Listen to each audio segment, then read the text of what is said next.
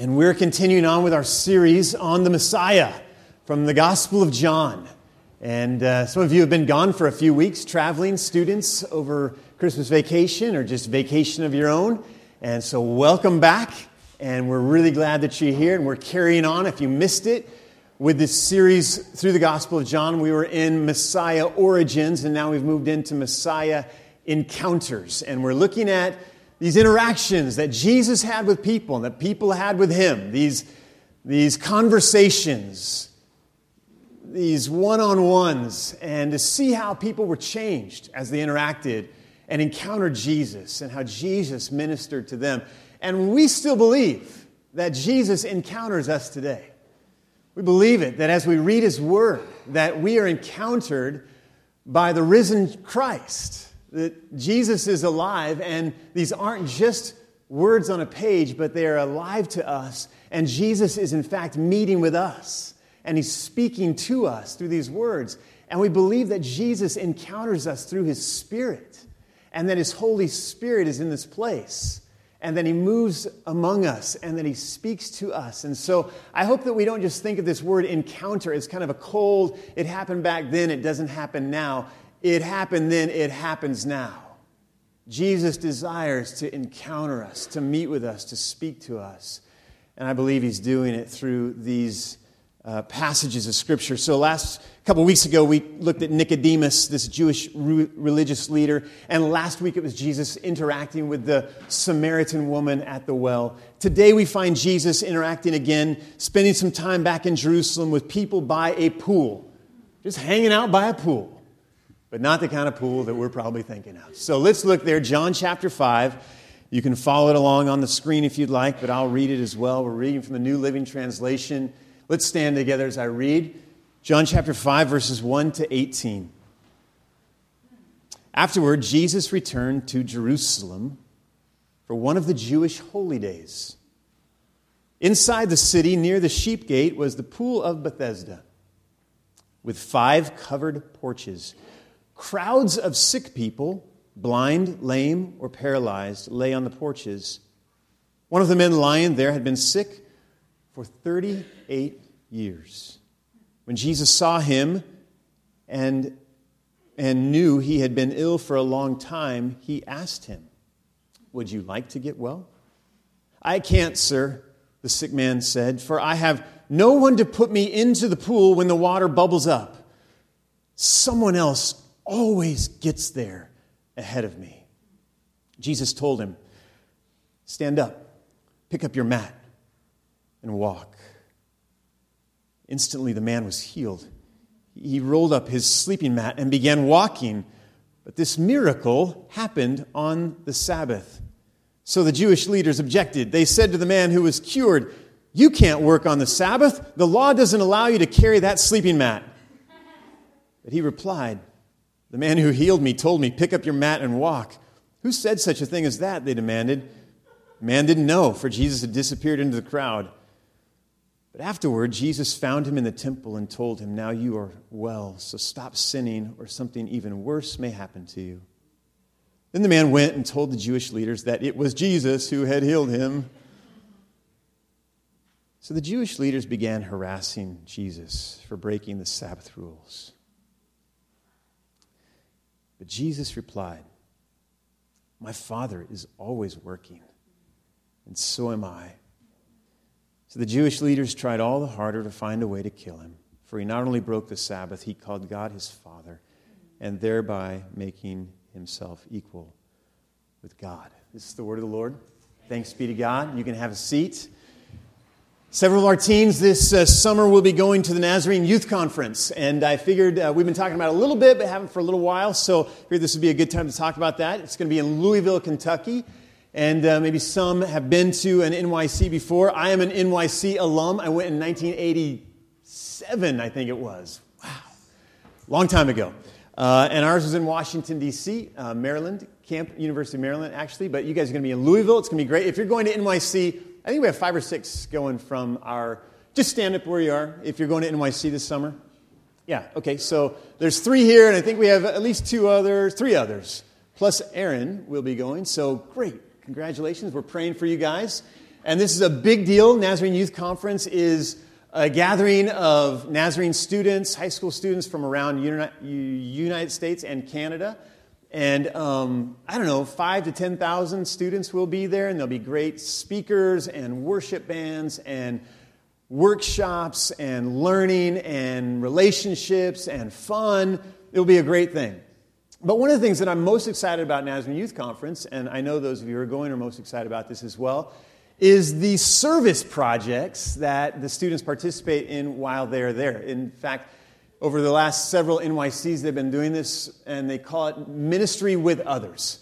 And each student, for a part of the three full days they'll be at the conference, a half, full half day of, those, of one of those days will be spent in ministry with others throughout the city of Louisville, Kentucky. And in fact, one of the, the stated purposes, there's only three stated purposes of NYC, and one of them is to impact the host city and serve the people of Louisville through a variety of projects and presence. Isn't that great? I think we're learning that to disciple students is to have them act like Jesus, to serve and to be present through projects and presence. And so they'll be painting and cleaning, and they'll be, uh, they'll be bringing food with them that then they'll work with shelters and, and food distribution places to make sure that food gets out to the, to the people who are in need in Louisville. They'll be bringing diapers and other baby stuff to hand out to uh, mothers who are in need of caring for their, their small children. I'm really excited about what these uh, students of ours have in store for them as they experience this ministry with others. Again, a discipleship conference that is reminding us that one of the key ways that we grow as a disciple is to serve like Jesus. Well, our encounter, interestingly, what made me think about this is that our encounter today shows us that this whole idea of going to a big city for a religious conference and then having it turn into a compassionate ministry service project was something that was being done a long time ago. This isn't a new thing.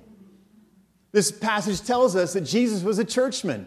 He was going back to Jerusalem, the holy city, and he was going there to celebrate a holy feast, a conference, a, a, gathering of the people of God, and they were there to, to celebrate together. But before Jesus goes to the temple, before he goes to where the people are gathered, he goes to the place where the people are hurting, where the people are broken, where the people are hopeless.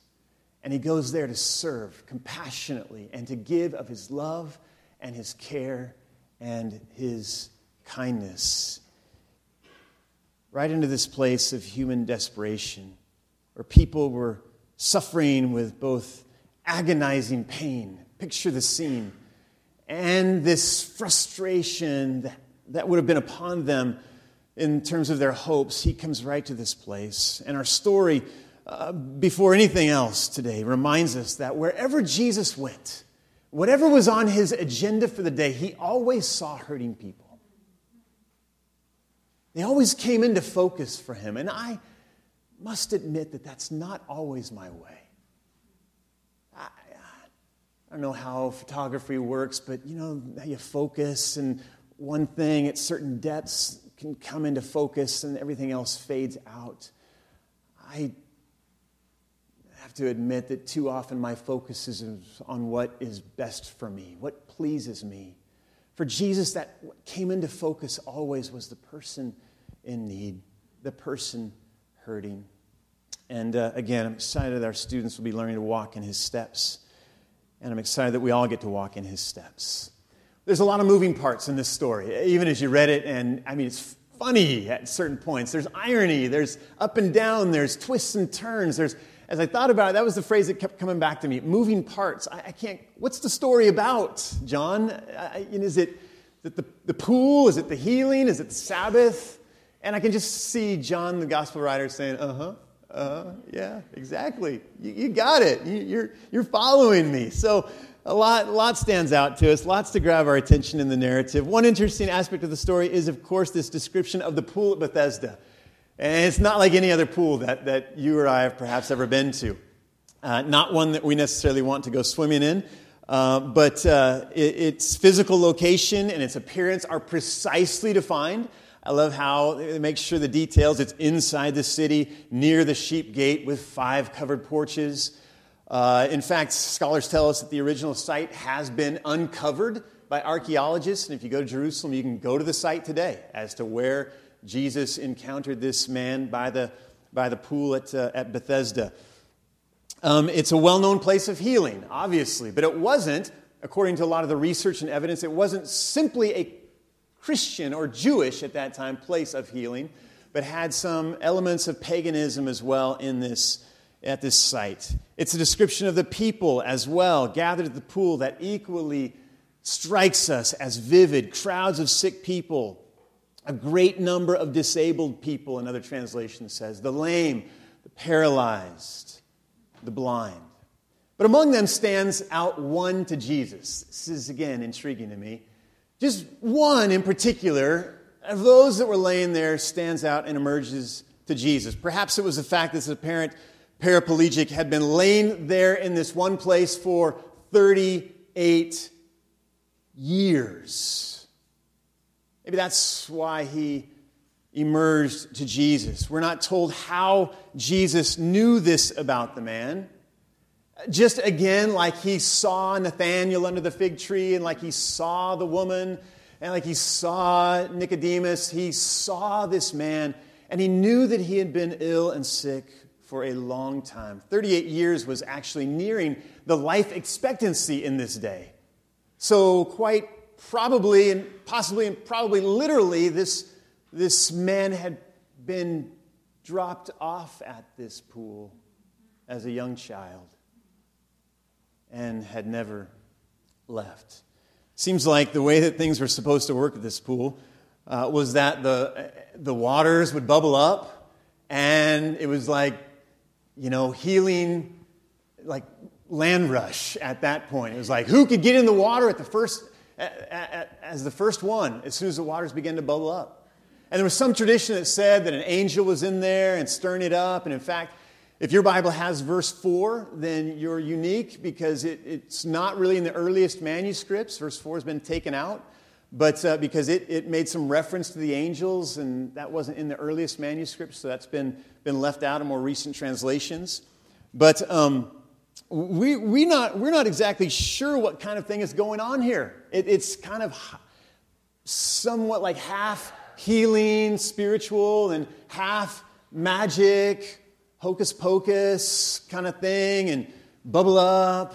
As soon as the hot tub gets turned on, jump in and you know, you'll get you'll get healed.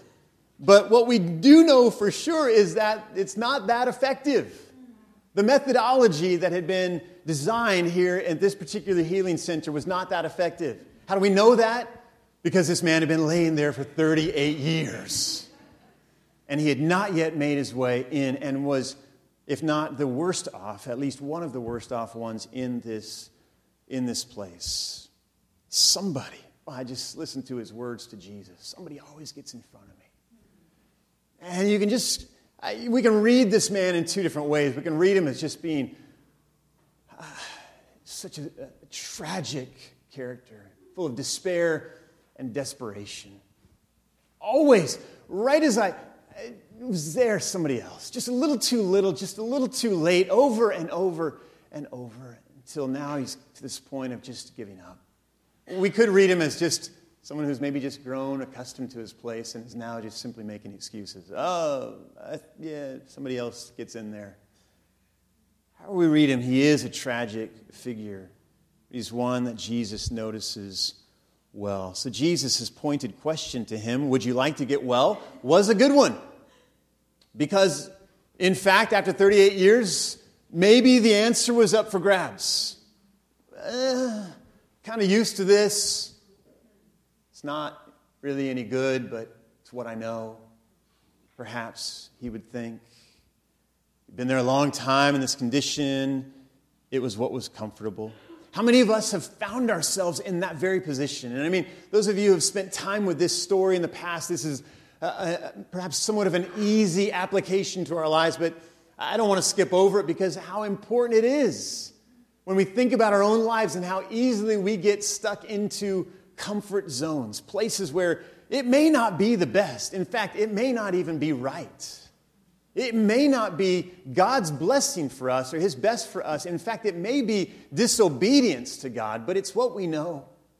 And it's gotten us by thus far. And we're not hurting anybody really. We're not really being hurt. Well, maybe we, well, it's just too much trouble. I'll just, do you want to get well? Jesus says to us. I uh, traveled with a group. Many of you have heard me talk about this for a lot of years, but when I was in uh, senior in college, we went uh, our, on a mission trip to Russia. And uh, the, the leader who was with us, we, we did some work projects, but primarily it was an evangelistic trip in 1991 into Russia, which at the time, as you know, was just coming out of communism, an officially atheistic uh, government. And we were coming into cities and small towns, actually, where they hadn't seen Americans ever, most of the population. Amerikanskis is, were the whispers that we heard as we walked down the streets. And we would go into these city halls where Lenin's bust was in the, in the entryway, and we would put Bibles next to him and take pictures and then take them away really quick before we got thrown in jail. And we would, uh, we would go into these, these town halls that had, been, that had celebrated communism and had preached the ethics of atheism, and we would hold in this day in history, 1991, we would hold evangelistic revival services. I mean, if there's any uh, proof or reason for God's existence, for a group of college students to come in to this place, even now I think about what a miracle that was and is. But every night for three weeks, we heard our leader, after we sang our two or three songs that we had learned in Russia, Russian and acted out our pantomimed uh, drama sketches that I had a lead part in. Thank you very much. Just don't give me a speaking part and I'm good to go. Um, after that, we heard him preach every night for three weeks from this text. And I really don't remember a whole lot of what he said other than one story that he told. And it's a story perhaps that I've told before or you've heard before about a man walking by a, a circus and seeing an elephant, a huge, large elephant, and he's staying right where he is standing. He's not moving away, not running away. And he looks down he notices that he has a rope tied to his back leg, and the rope is simply wrapped around a stake, a small stake in the ground. And he asks the trainer, why? Why does this elephant just not simply tug barely with his leg and pull that rope from that stake or that stake out of the ground and, and, and run off to freedom? And the trainer simply looked back at him and said, From a very early age, from the time they're first able to stand, we, we tie them with a rope to a stake dug deeply into the ground.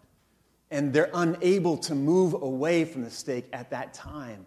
And so as they grow older, they just have it in their minds that they're unable to move when they see that rope, when they see that stake, that they're unable to set themselves free. They could be free, but they've been conditioned so as to not be able to.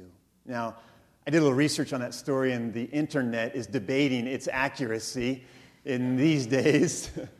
but I think the point of it, and in fact, uh, the, the lesson that is learned from it as we think about our own lives is, in, is indeed a good one for us. How many of us have been conditioned, as was this man by the pool, by our past? Conditioned as to those things that have held us back, conditioned as to the things that we have experienced in our lives, and what happened then continues to control us now. And we make our decisions for the present based on what happened way back then. And instead of being set free into the life that God would have for us. We're confined by the memories of shame and hurt and abandonment, of restriction, of cruelty, of abuse, whatever it might be, that defined then continues to define now. And whether it's Russians breaking free from atheism or people like us breaking free from all the things that I've mentioned, Jesus asks us today Would you like to get well? Would you like to get well? Um, another interesting point about the story that grabs our attention is that really, before, if you read it, before the man even gets to really respond, before he really gets to even believe and exercise his belief. In fact, if you read it while he's still in the middle of offering his excuses to Jesus, Jesus looks at him and he says three words, or three phrases. That's it. Stand up, pick up your mat, walk. And the brevity of this command, this instruction, and the abruptness with which Jesus speaks it into this man's life are indeed meant to speak to us. The story obviously wants to communicate something of Jesus' power.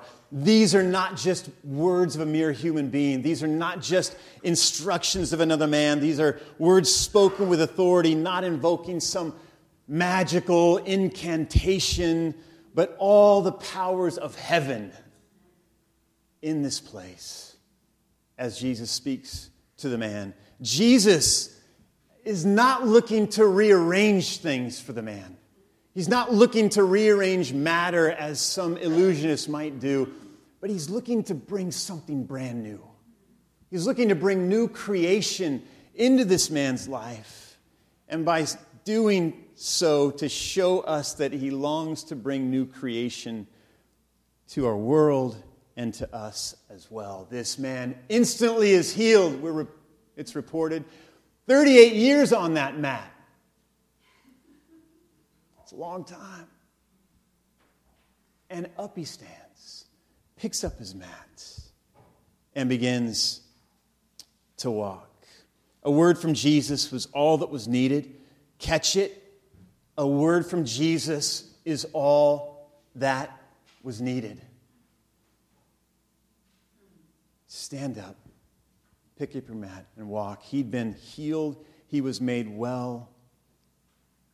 And if you think about it, life would be much different for him, much more satisfying in many ways, much harder in other ways. He had been immediately thrust out of his comfort zone. And the same thing happens to us when Jesus raises us to our feet. Things are never the same again. It reminds us that Jesus can do miracles, this story does. It reminds us that he can heal us and and I think this story can be a great encouragement to some of you here this morning that are praying for physical healing. I know that's something that in our worship folder and in your lives and in our small groups, time and time again, we pray for physical healing. And the Bible instructs us to pray for physical healing. And, and this story can give some great oomph to those prayers. Jesus shows himself to be one who heals. And so I would encourage you keep praying for physical healing. Jesus desires to work in these ways. But I'm struck by one fact about the story along those lines is that at the pool at Bethesda, there were lots of people that didn't get healed physically. Right? I mean, he picked out one. We're not told about the others necessarily. So, what this seems to make very clear to us is that this healing is not only about physical healing by any means, but it's an expression again of what Jesus is wanting to do in terms of this creation, in terms of our world, in terms of our own lives. It's a story that wasn't just about healed legs and physical bodies, but about the power of God to heal hearts it wasn't just about this man getting well, but about Jesus bringing new power and new life. It wasn't just about fixing the old again, but the arrival of the new, new creation. I had a friend, Daniel, here this morning. I won't say too much about you except that you're from Australia. And we were teasing Daniel this morning a little bit that he has come back to us from the future. 19 hours ahead, right, in Australia? So we were asking him, What's it like out there? How should I invest? What's it going to be like 19 hours from now? Because he knows he's come from there to here. reality is that this story shows us that Jesus has come from there, the kingdom of God, the fully consumed kingdom of God, from there to here. And he's interrupted human history, and he's brought some of that with him to this place. And he's showing us in these encounters, and he's showing us still in the encounters that he's having with us here that he desires what's out there to impact us in here. And for us to become a little bit more today like we will be then. And for this creation to experience newness and to become a little bit more today what it will be like then.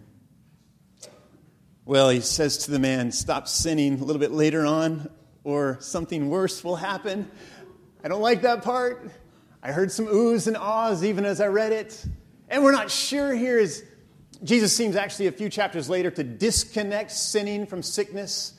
So we're not sure here if he's saying actually, yeah, the sin and the sickness are connected, or if he's speaking about some other sin that only he and the man know about here in terms of what he was uh, participating in, but what Jesus seems to make very clear to all of us and to this man is that this is a very serious matter. This healing is for wholeness. It's as if Jesus is trying to say to him and to us, I don't heal halfway. One commentator titled his section on this scripture the Jesus' half healing of a half dead man. Because he thought that the man's behavior throughout the rest after the physical healing revealed that he wasn't fully healed.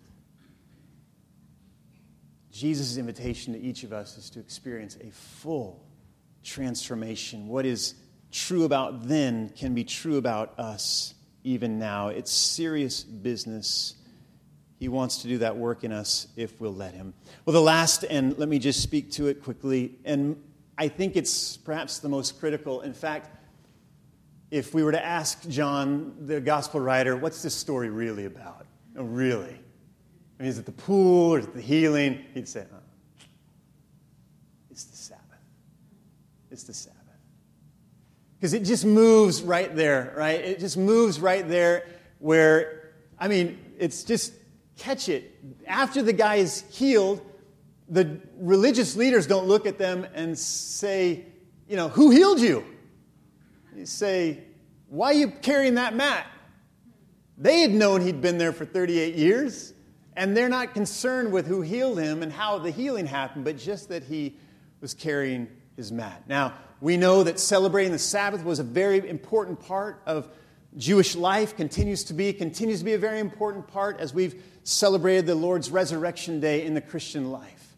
We know that for them it was a day of of a, a Ten Command, one of the big ten, right? To remember the Sabbath and to keep it holy because this was the day on which God rested from his creative work. And the Jewish religious leaders of that day had taken it to the next you know, extreme and said, well, okay, this is work and that's not work, and this is work and that's not work. And they wanted to be able to clearly and precisely define just what was work and what wasn't work so that they could make sure to keep everybody abiding by the rules interesting is time and time again, Jesus seems to do some of his best work on the Sabbath. Jesus, you do some of your best work on the Sabbath. I know, I know. And, and over and over in each of the Gospels, there, there are accounts of Jesus working on the Sabbath. And here he is again. He probably could have waited till Sunday. Saturday was their Sabbath. He probably could have waited. This guy had waited 38 years. He probably could have waited another day, right?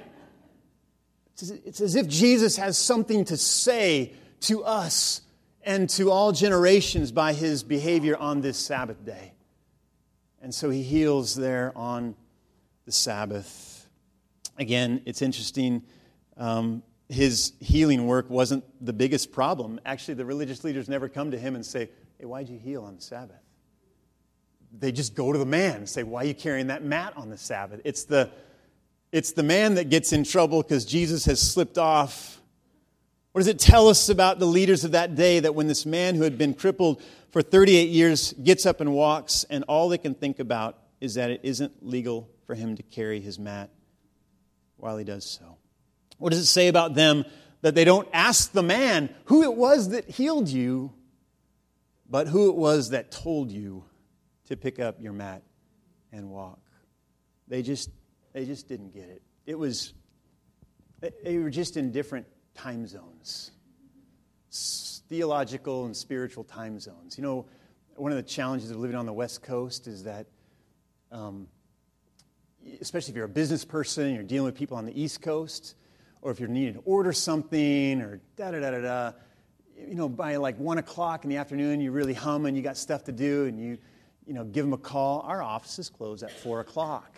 We're so sorry. Please call us back tomorrow. And, and just this challenge of, or the, or the, you know, the East Coast is hopping. They're celebrating the New Year, and we're celebrating the East Coast New Year. I mean, what's the deal with that? These time changes, these time zones, they just give us all sorts of trouble. We're not working in the same time zone. We're not working when they're working. They're not working when we're working. Well, this passage tells us, and Jesus' clear cut work on the Sabbath tells us that God was up to something new in him. God was working in new and fresh ways, bringing about new possibilities. And for Jesus, it wasn't a matter of disrespecting the Jewish tradition.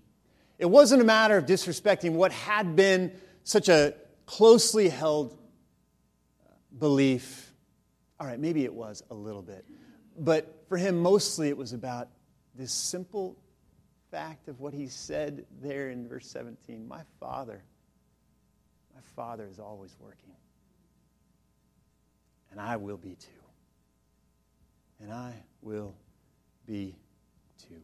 My Father is always working, and so am I.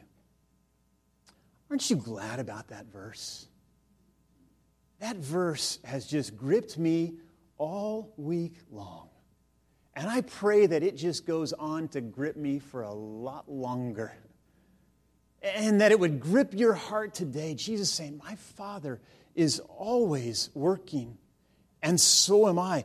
Jesus is always working, calling you. Do you want to get well? Inviting you to move forward from your brokenness from your paralysis, inviting us to new life in Him.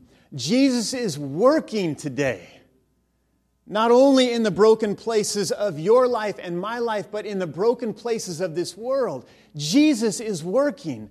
You don't read a newspaper or watch a report or read online where there is a place where Jesus is not present and Jesus is not working. Jesus is working. His Father is always working, and so is He. And, and, the, and the great thing about that is that not only is He working in me and in you to invite us from that place, to make us well, but He's inviting us to participate with Him in His work in the world, His redeeming, loving work in the world. Who of us, in response to this passage today, might just say, you know, Jesus is, Jesus is always working. And by his grace and by his strength, so am I. So am I. So am I. Let's stand together, can we?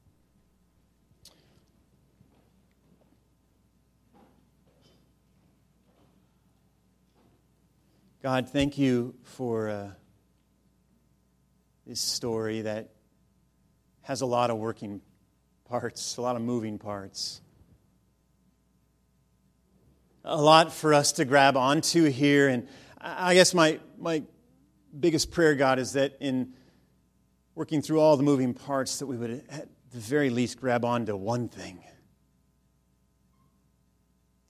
I believe, Jesus, that you want to encounter us again, even here this morning. That you have been doing that throughout this time, this gathering, and before, and you will continue after. But maybe precisely even in these few moments, Jesus, you want to encounter us in a, in a compact and powerful way. Maybe some of us just need to hear you saying to us with compassion and with kindness and with authority, asking us that question Do you want to get well? Maybe some of us are still living confined to a past that we've allowed to define us and shape our identity that, that you want to break us free from. Give us a new identity, a new hope in you. Maybe some of us just need to hear you, you asking us that question. And we want to respond in faith. As you say, stand up, we want to stand up. God, help some people who you've, who you've brought healing to to stand up today, to pick up our mat and to walk. You've brought healing, but we've experienced perhaps only halfway. Oh God. Jesus, your desire is to heal us wholly and to make us holy. Perhaps there would even be some here to say, who would say, Yeah, I've invited Jesus in my heart, into my heart, and He's forgiven me of my sin, but I'm not really living in the freedom of Jesus. I'm still struggling day in and day out, still burdened by sin and despair, still overwhelmed by the pressures of this world. No, I'm, yeah, I'm, I know His forgiveness, but I don't know His freedom. Maybe today, maybe today, Jesus, you just need to come behind some people and say, Walk. Walk. I've healed you, and I'm healing you wholly now. So start walking. And we'll walk with you, Jesus, as you keep working. So will we, by your grace and by your strength. And So I pray for each person right now, even as we sing this song to close. Some may want to come and kneel here, God, before you to make their own declaration of response, obedience, their response of faith whatever it is that you're speaking to them about. But as we sing this song, as we respond to you, God, may you, may you have your way and may you bring us the healing that you desire. And we pray this in Jesus' name.